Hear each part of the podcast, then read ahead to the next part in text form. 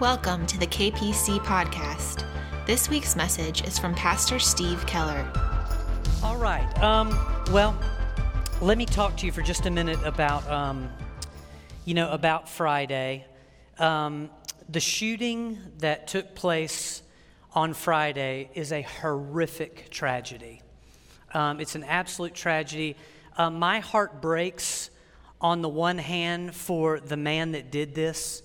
Um, I think of the torment and hopelessness in his life. I, I, I, cannot begin to identify with what could drive a person um, to that place. And, and, my heart, on one hand, really breaks for him. But on the other hand, this is a calc- it was a calculated, premeditated attack on innocent victims. Um, it is not any stretch to say that it was an act of domestic terrorism, because that's what it is. And it, it, naturally stirs up a lot of different emotions in all of us. I'd like to ask a question right now, if I can. I promise you I will not embarrass you. If you know one of the people that were killed, can, can we just see you so we can be praying for you? Um, if you knew, yeah, some of you knew folks. Um, we all know folks who are directly impacted by this, but it stirs up a lot of emotion in us, this kind of thing. Um, anger, outrage, sadness, concern, and fear. And I, I, want you to know this as a shepherd. It is not wrong of you in, in this moment to feel any of that over what happened because it was a terrible, terrible thing. Something is wrong with us as human beings if, if we're not deeply impacted by how wrong this was. So, so I want you to know that. And yet, I, I want you to know something else. A tragedy like this opens the door wider than you could ever imagine for the church of Jesus Christ to minister. It, re, it, it a door swings open. I'm going to give you tell you a story. Um, back on September 11th, 2001, you're familiar with the date. Um, I was a, a church uh, planting pastor. So Jane and I, together with 37 other people, had planted this little church in Burgaw, North Carolina. Burgaw is as small as it sounds, okay? A little tiny church. And so, so this church is, is kind of growing and building. And, um, you know, it, it's up to like, I don't know, 120, 150 people. And we, our church was on a storefront. So it's in downtown Burgaw, which is just a square if you've ever been there. And you'd walk by this old department store, and in it now uh, are all these chairs and you know you could see a little worship center. So we have this church and on september the 11th um, as I, now i am the pastor of the church but i'm also every other employee in the church. So i am mopping the floor on september 11th um, mopping the floor get, kind of getting things ready. I had a little cleaning routine throughout the week and jane calls me and she said steve turn on the television. Something happened. And i'm like oh my gosh okay. So i wheel the little cart over i plug in the tv turn it on and I turn it on just in time to see the second plane hit the tower, the building go crashing down, and, and like uh, in, in part what we feel today, I'm just devastated. Everyone's devastated around me. It's just, you know, everybody's reeling. And um, so that's Tuesday. The week kind of goes on. You know, we're all going through the news and praying. You know, the church is coming together to hold prayer things. It's really wonderful. And on Thursday, I'm in the sanctuary and I'm straightening up chairs for Sunday morning worship. I'm in there and I, I look over and near the door of the church, you know, this big plate glass window, there's this huge dude. And I mean, he is massive. Now, to me, uh, granted, many people are massive, okay? This guy, he seriously, he's about six foot five. He's burly. I mean, he's just, he is muscle. He's got, you know, tattoos coming out of everywhere, rough looking, rough looking hair. He's just standing there looking at me, straightening up chairs. And so I do what most of us do in a situation like that. You know, I kind of slip out of the room and, you know, I, I get out of there. And the, the Holy Spirit just spoke to my heart and said, Where are you going? What are you doing? So I went back in. I thought, you know, maybe he's gone now. Sure enough, he's standing there, you know, just looking like, you know, lurch, you know, into the door. So I go and open the door and I said, um, hey, uh, uh, you doing okay? I mean, everything all right? And um, he said, no, everything is not all right. And so I said, why don't you come in and we'll sit down and talk about it? And it turns out his name is Donnie And Donnie said, I cannot get what happened two days ago out of my head. I can't sleep at night. My, my whole world is falling apart. I got to get some answers. And, and I figured the church is the one place that ought to have answers, so please talk to me. So I said, Well, tell me about yourself. And I found out Donnie had, uh, eight years earlier had been working as a bouncer in a local, local bar. And one night, a guy tried to get past him. Um, I, don't, I don't know all the details. Donnie wouldn't let him into the bar. They got into a fight. Donnie killed him. And he had just spent the last seven years in prison, eight years in prison. He had gotten out on Monday, and the two towers happened on Tuesday. And so I said, Oh God, if I have ever seen an open door, this is it. And so I just shared with Johnny, Donnie about Jesus. The, the love of God for him that, you know, you're not a mistake, you're not a throwaway. Everything you've ever done in your life can be redeemed. God loves you, and He can even use something like this to, to reach you and to change your life. And right there on the spot, Donnie gave his life to Jesus Christ. And it was so awesome. But here's the best part of the story, okay? The best part of the story is in a church plant, you don't have a lot of the storylines you have in established churches, like, well, you know, this is the way we've always done it, and we've got to keep all these programs. All that stuff is over because everything is new, and as a church plant, all you're about is the, is the community. So, Donnie, the next week in church, a few days later, we told the church about Donnie. This church threw their arms around this guy. Donnie, every, every Sunday, he would sit in church from then on, and he, he had a whole bunch of elderly little old ladies that had adopted Donnie. They took Donnie to lunch.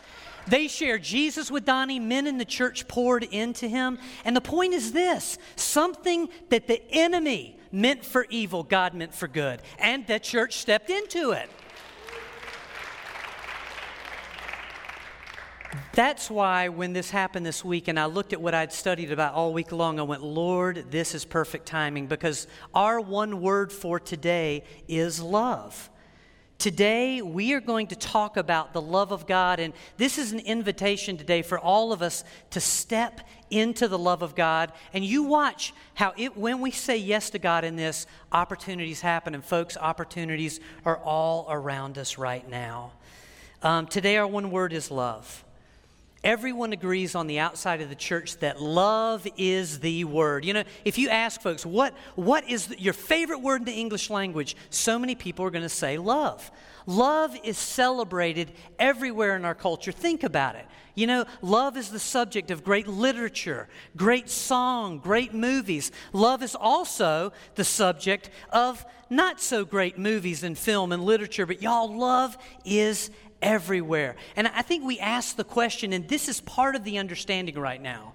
Okay? Why is that true that love is such a big deal for human beings?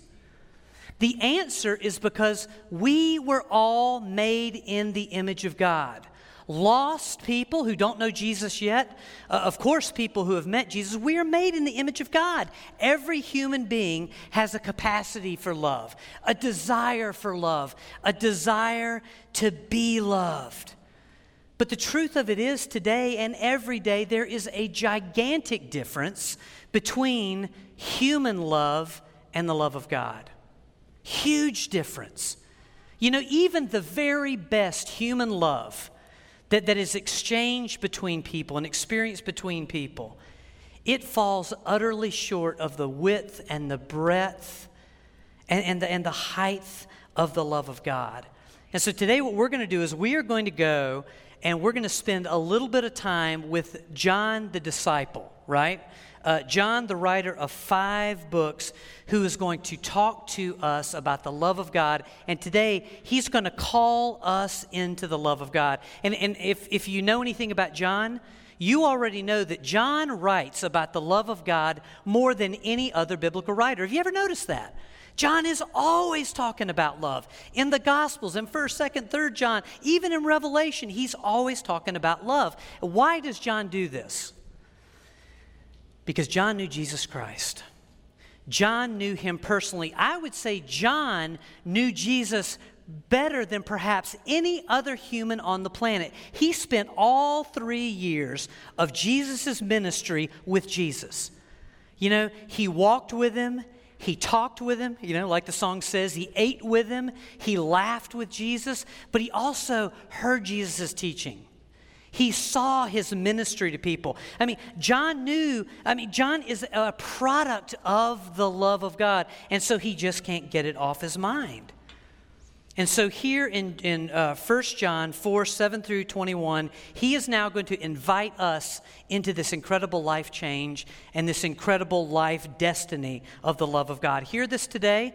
I'm going to be reading from the New American Standard which I know we do a lot of NIV and NLT. I will tell you that when it comes to the New Testament, the New American Standard is my favorite. So I'm going to give you a little of my favorite today. So here we go. Beloved, let us love one another.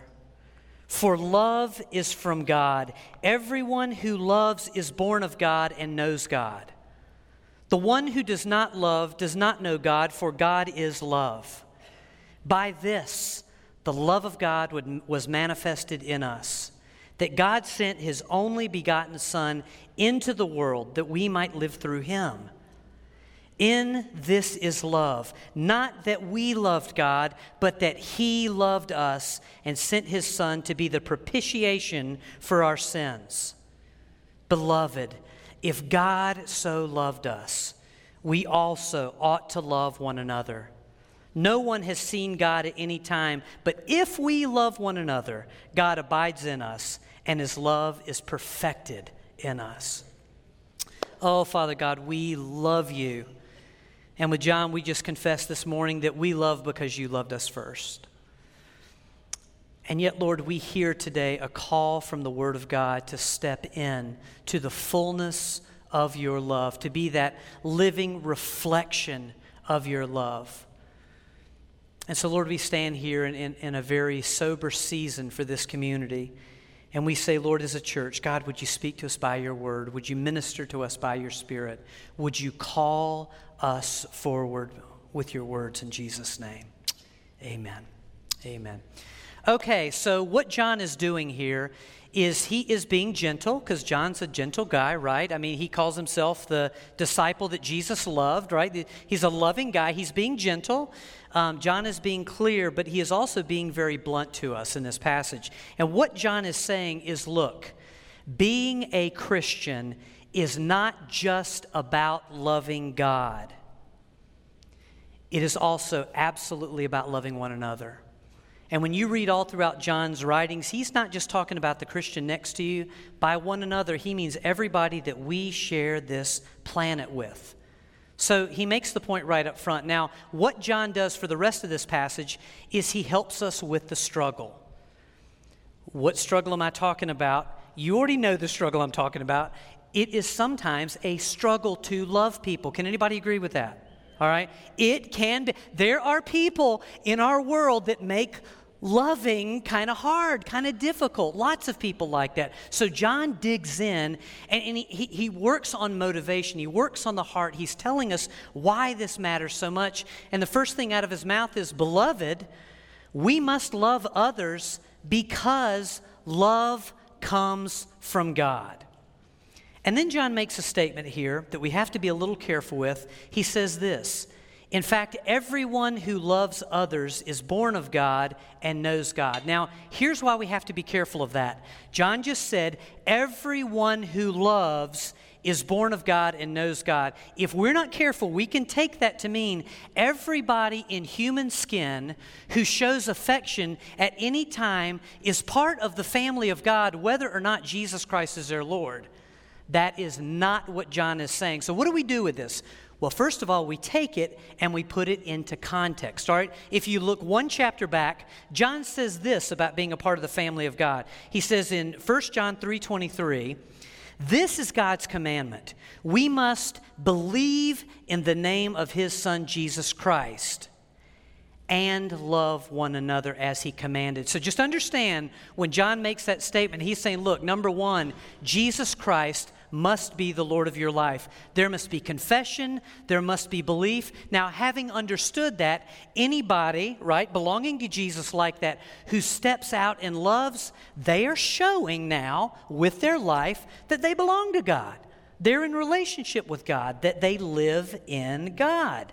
Now, here's what John is also saying, and this is the blunt part. He is saying to us, the church, look, if we are one of those who confess Christ, but we're really not purposefully, deliberately loving one another, there is a problem with our faith. There is a problem with our walk. We as Christians have a relational issue with the Lord, and we are not quite where we think we are with God. And, and, and again, let's hold on to the positive here. What John is saying is look, you cannot really draw near to God and be unaffected by his love.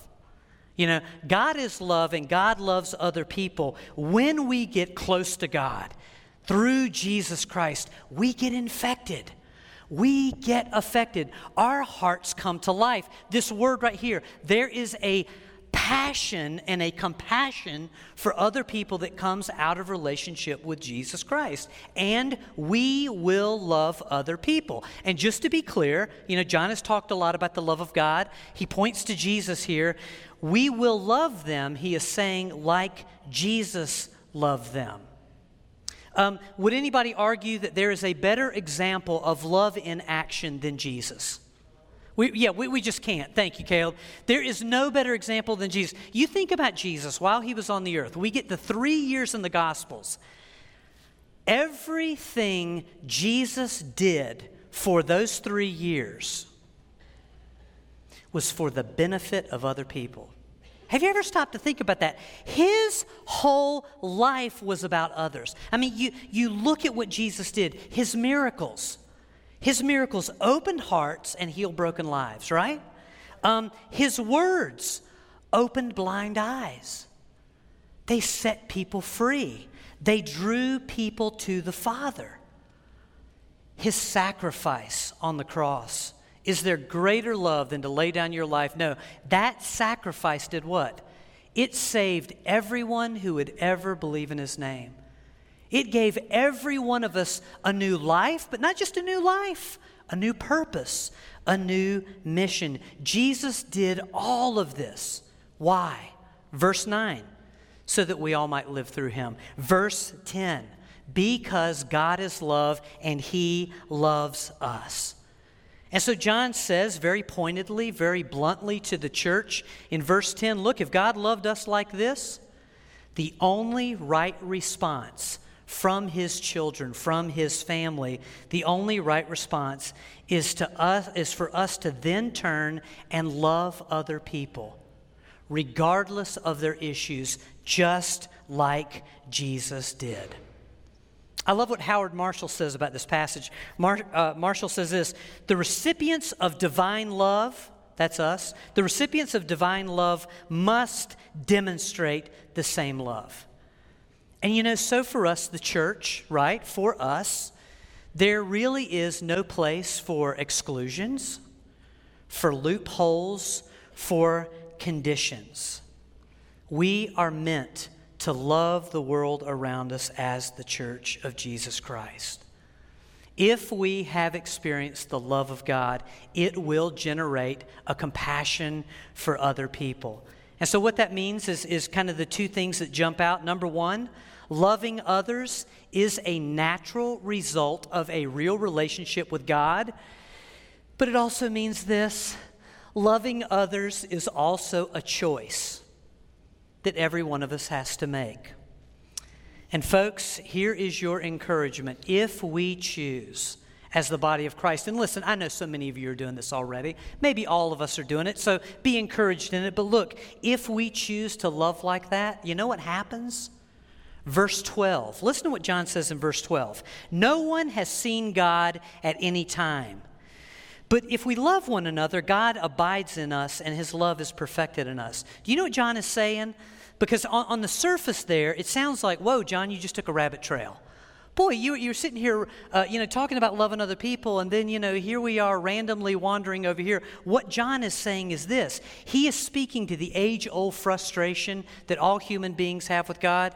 Um, have you ever shared Jesus with somebody and they say, Look, I'm sorry. How in the world can you expect me to believe in a God I can't even see? John is saying, look, on one hand, what they're saying isn't wrong. They will not see God walking around uh, with the naked eye or flying through the air. They're not going to see it. But, but if we choose to go into the love of God, to embrace the perfect love of God, and to love other people, the love of God so builds in us, it is so reflected in us that people actually do see God. You know, I, I think about this, okay? Maybe you're like me. Um, did anybody ever have before Jesus days? I know some people grew up in a family and they would say, well, really, not really. Some of us had before Jesus days. Um, I had before Jesus days. Do you know why I came to Jesus? Well, yes, because God drew me. I came to Jesus because I saw Jesus in people.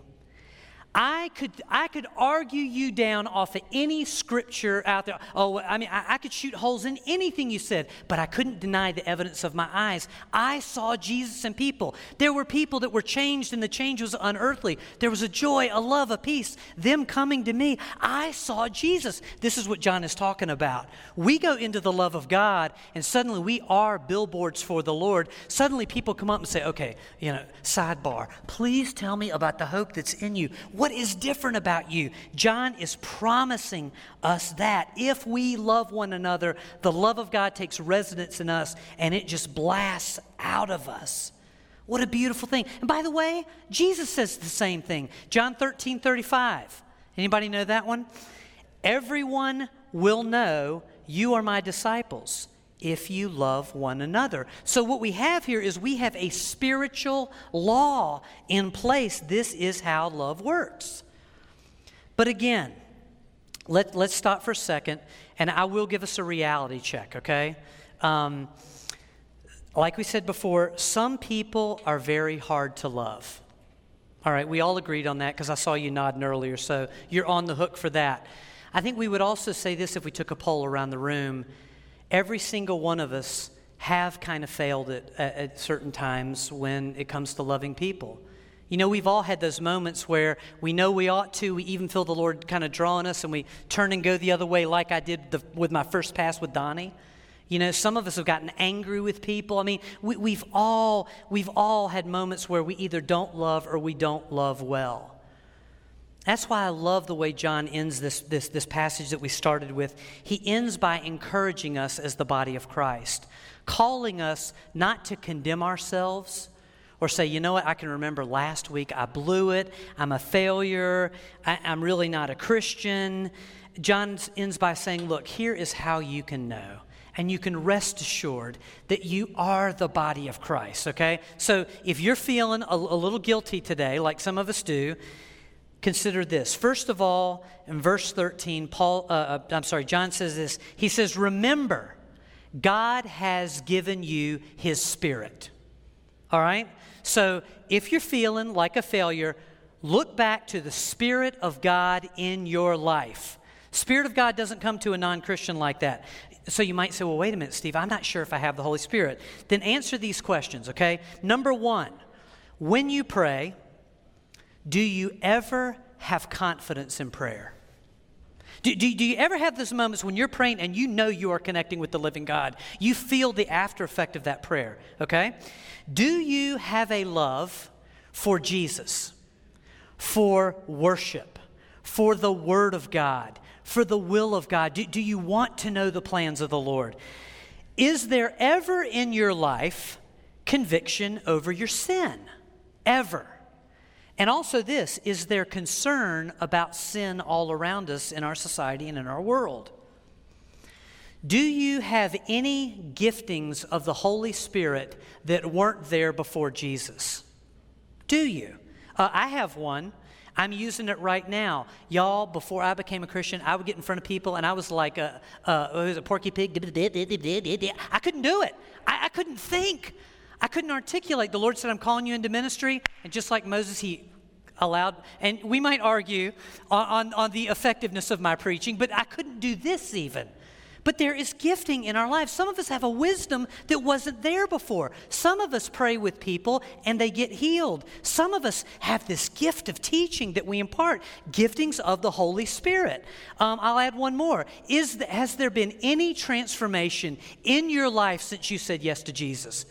Is there? I mean, and, and listen, I'm talking about transformation you could have never pulled off. There are changes in you that only God could be behind. Folks, if any of those are true, you have the Spirit of God living in you if you called on Jesus Christ, because only the Holy Spirit can do any of those things that we talked about. Be encouraged. Be encouraged today. Here's another one from verses 14 and 15. You also know you're a Christian. I saved the obvious one for last. You also know you're a Christian if, like John, you have done this. You have believed and confessed that Jesus Christ is God's Son and the Savior of the world. Do you know that no lost person can do that or, or, or has done that? You know why? Because if they did confess and believe, they wouldn't be lost anymore. If you have called upon him, you belong to him. So rest assured, beloved.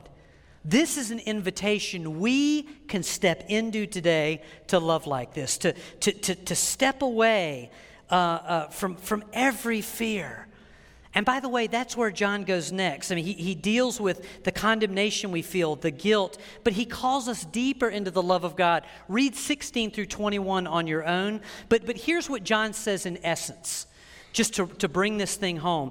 John, after saying all that, says, Now, church, let us, let us come to know and believe the love that God has for us. Because God is love, and the one who abides in love abides in God, and God in him. So let me ask you what John asks us here. Do you want love, his love to be perfected in your life? Me too. Bob, you and me, we, we want the love of God perfected in our life. Do you want, church, to have confidence before God on the day of judgment? Yes.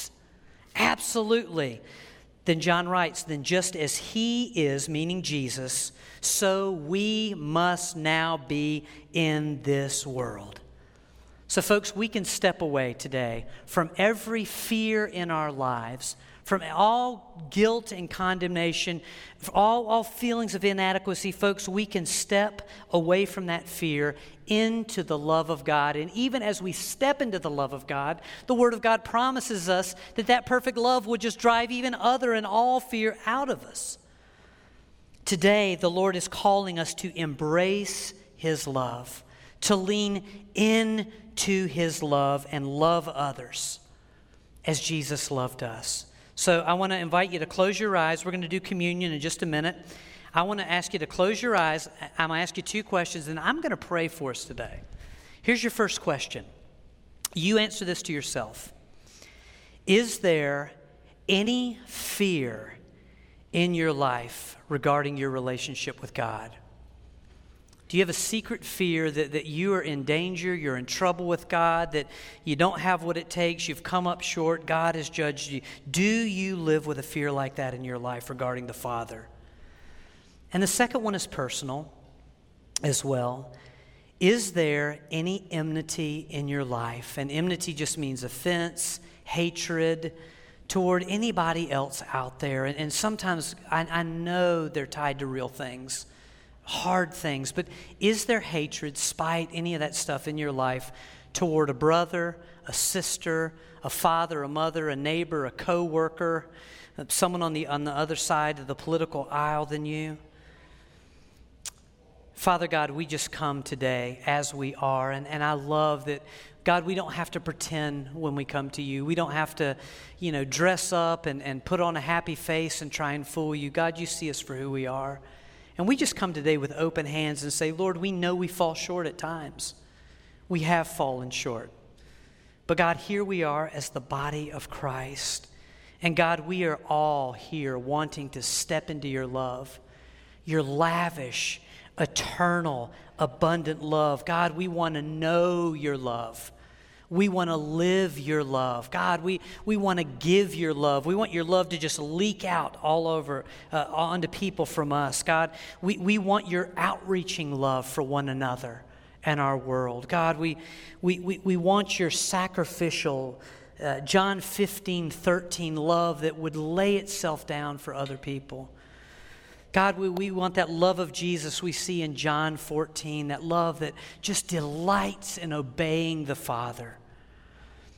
Father, we want your supernatural love that forgives and covers a multitude of sins. And God, while we're at it, we want your storge love that flows between families. God, we, we want your agape love, that unconditional love that is just for all people. Father, we want you that, that phileo love uh, uh, that, that, happens between friends. Father, even as husband and wife, God, we, we want your eros love, that romantic, intimate, beautiful love that matures in Jesus Christ. So, Father, right now we look, but just before we come to communion, we look to the empty cross and the empty tomb of Jesus Christ. And Father, we just invite, we just say, Lord, would you, would you just allow? would you pour out on us that, that pure, resurrected love of Jesus to fill us up completely, Lord, to annihilate every hurt, every hate, every fear, every judgment that we've ever had. And Lord, as a body, we, we, we not only want to receive your love, God, we want to walk in your love in this ripe season when so many are looking and asking big questions. God, fill our love tanks to overflowing for our world. Lord, give us the courage and the strength and the joy to just go out there and love people who are mourning. Lord, to weep with people who, who, who, are weeping. Lord, to, to console and to speak life to people with just these gigantic questions. Oh, Father God, this is all about you. Lord, let us be your vessels today in communion, would, would there just be this beautiful divine exchange that sends us out of here a whole lot differently than we came in? In Jesus' name, Thank you for listening to the KPC podcast. For more messages and information, visit kpc.org.